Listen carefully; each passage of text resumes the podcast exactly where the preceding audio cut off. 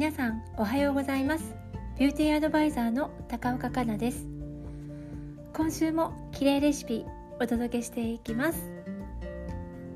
今週はとても暖かい日が続いていましたが皆様の地域ではいかがですか？先日年が明けたと思っていたら1月も半分を過ぎてしまいました。時の流れが早く感じられますが年始に立てた目標を見失わないように。一つ一つ進んでいきたい。自分にしっかり言い聞かせています。一緒に頑張っていきましょう。さて皆様エイジングケアは何歳から？と思って不安になったことありませんか？私も20代後半から50代にかけてふとしたことからそろそろかなと考える瞬間がありました。皆様もそうではないかなと思って今週のテーマは年代別のエイジングサインと対策についてお届けいたします。ふとした瞬間に感じるエイジングサイン。エイジングサインを感じるのは一度きりではありませんよね。早い方で25歳くらいからを皮切りに。30代40代50代と何度も何度もやってきます。美肌人生を歩む中で見逃せない事実。なんとなく暗い気持ちになりますがこれは生活習慣やスキンケアを見直すきっかけと捉えて前向きに乗り越えていきませんか？今週は年代別よくあるエイジングサインと対策について私なりの考えをお届けしたいと思います。それではまずは25歳以降から29歳くらいまで。この時期は吹き出物やニキビ肌荒れになった時の回復が遅くなるや何度も繰り返して起こしてしまうなどのサインが代表的なエイジングサイン。肌の生まれ変わりターンオーバーの働きが遅くなってきています。これがエイジングサインの始まり。20代のエイジングケアはと特別なことを行うというより日々のスキンケアを丁寧に行うことが大切です。さらに肌への摩擦を極力しないように正しい洗顔法で洗顔を行うことや年間を通して日焼け止めを使用する。十分に睡眠をとる。バランスのとれた栄養をとっていく。などの生活習慣を整える努力を行いましょう。そして30代。肌の水分量油分量が急激に下がり始めます。ファンデーションののりがいまいちになってきた。肌色のくすみがなんとなく気になってきたなどがエイジングサインの代表格。乾燥による肌荒れや無理をした時や睡眠不足による疲れが肌にダイレクトに現れ始めます。30代のエイジングケアは保湿重視のケアを心がけましょう。子育て中の忙しいママはオールインワンジェルでのお手入れでも大丈夫。その場合アイテムを肌の状態に合わせて選ぶことが大切です。乾燥が気になる時はしっとり感が強いタイプ。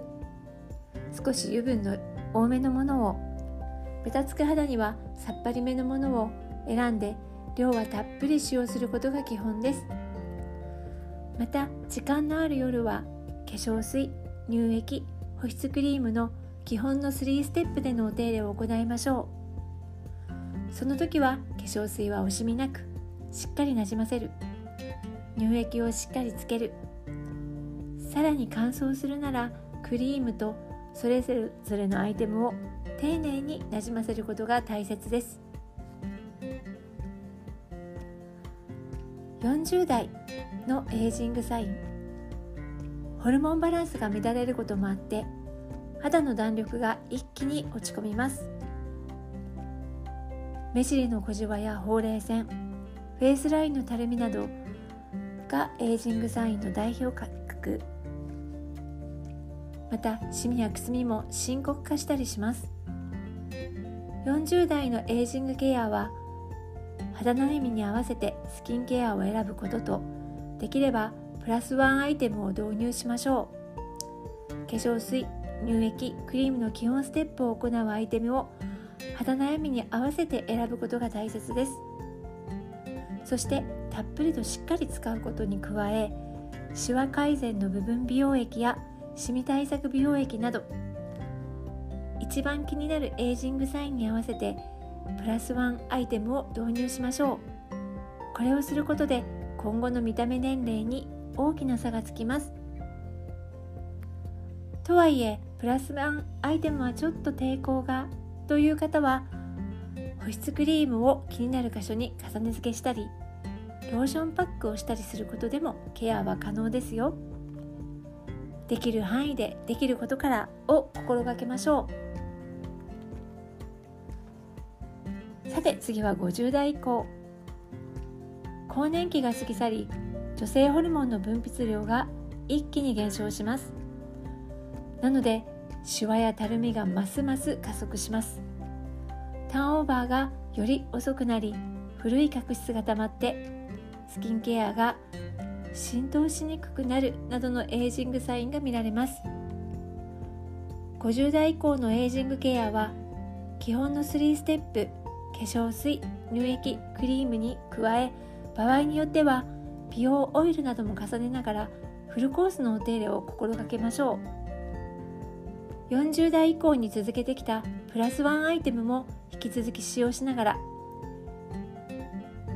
日焼けしたり肌荒れした時にはすぐに対処するためシートパックをする。乾いたら潤いを重ねるなどのしなやかな対応が大切です。最後に全年代で大切なことは正しいスキンケアを行う年間を通しての紫外線対策。睡眠時間の理想は7時間。適度適度な運動も行う。バランスのとれた栄養をとる。水を1日1.5リットル。飲む。などの生活習慣を整えること。やはり体の中から健康であることが大前提になってくるので。日々の生活を整えていきましょう。いかがでしたか？今週は年代ごとの代表的なエイジングサインと対策についてお話ししました。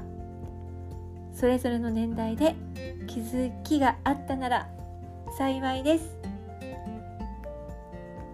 エイジングサインちょっとナーバスになる気持ちもありますがこれからも一緒に立ち向かっていきましょう。私も皆様と一緒に頑張ります。綺麗レシピはビューティーアドバイザーの高岡香奈が美肌に向かうためのヒントをお届けしています。